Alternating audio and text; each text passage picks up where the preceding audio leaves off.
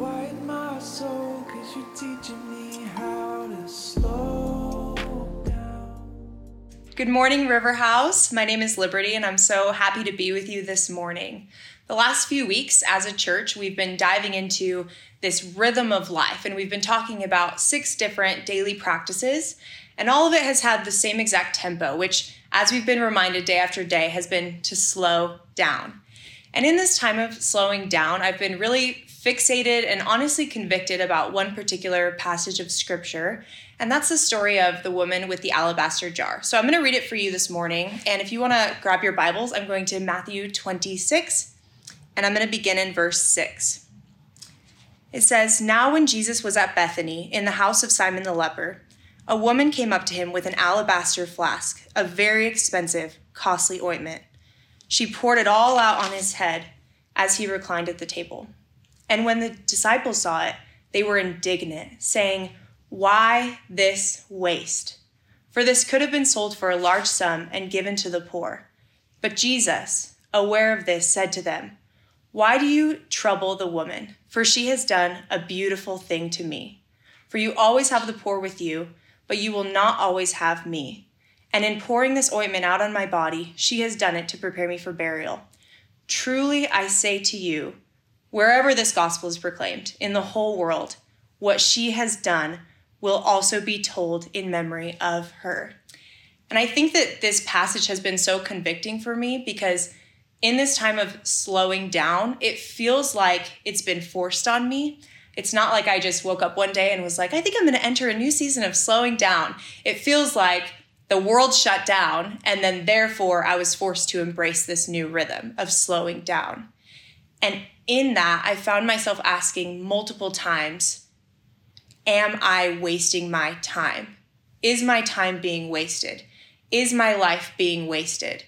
I could be so much more useful if I was out in the world being productive. I could be so much more useful if I was accomplishing the goals that I was planning to do in the month of April my this season could be worth so much more if everything that we had planned to do could be done. And like the disciples in this story, I find myself saying, why this waste? This feels like a waste. And yet, Jesus, every time that I have that type of thought, I hear him immediately respond with just the kindest words saying, This will not be wasted. And I hear him saying, would you take this time and would you pour it all out on me? Would you take your life and pour it all out on me? Would you take whatever's in your alabaster jar in this moment, whatever you have in this season, the cost that you have in this season, would you pour it all out on me and lavish it on me? And when you do that, your time will not be wasted. And I even think practically to the six daily rhythms that we've been doing as a community. And it costs something. We, we've even the sacrifice that we've made in not being able to do a lot costs us something. But even the things now that we've been picking up costs us something. And it's so easy to think, oh, I'm spending too much time at the dinner table in fellowship when I could be doing something else. Or I've spent too much money trying to be generous every single day. Or I've spent too much of my attention remembering to drink 100 ounces of water today, or whatever it may be. But Jesus, as he responds to the woman in the story, he says, It's costly, but this is a beautiful thing. And I believe that Jesus is looking down on our sacrifices and the things that we're pouring out on him. And he's saying the same thing. He's saying, This is a beautiful thing. And I feel this shift in my perspective going from, I feel like my time is being wasted to no, this is an opportunity to waste it all on Jesus. And this story is really fascinating to me because it shows up in all four of the gospel accounts, and they all have slight variations. But in the Gospel of John, he actually names the woman with the alabaster flask as being Mary of Bethany. And there's a lot of scholarly debate about whether or not this was a random woman or whether or not it was Mary of Bethany. But I like to stick with John's theory and think that it was the Mary of Bethany. And the reason for that is because Mary of Bethany is the sister of Martha and Lazarus.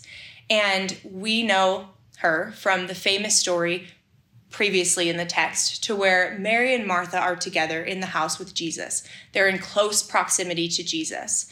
And as you probably all know, Martha says she's distracting herself with serving. She's distracting herself with being productive. Meanwhile, Mary is sitting at the feet of Jesus. She's beholding him. She's gleaning from him. She's learning from him. She's being slow.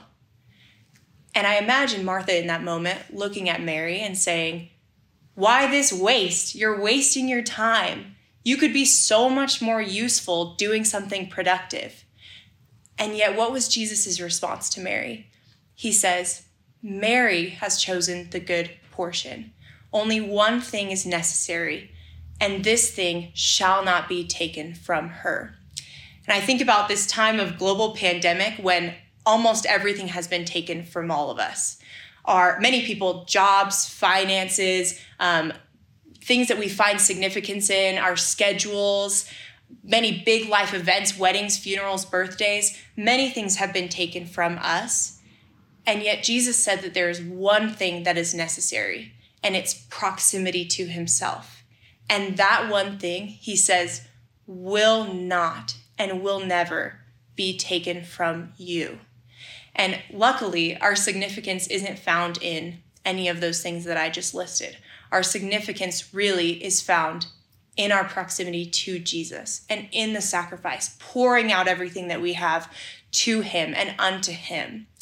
And so I just want to challenge and encourage you today and in this entire season to embrace this season, even though it feels costly, even though it feels like a waste of time, even though it feels like this season could be worth so much more. Pour your lives out, pour your hearts out, pour your worries out onto Jesus. Sit with Him, be slow with Him. And when we do that, He promises your time will not be wasted. And I believe that at the end of this season, even though it feels scary and confusing and daunting, I really believe that He will look at it and say, This was a beautiful thing you have chosen the good portion. And so, bless you today. I just pray that you go in peace and just go and lavish your love upon Jesus this morning.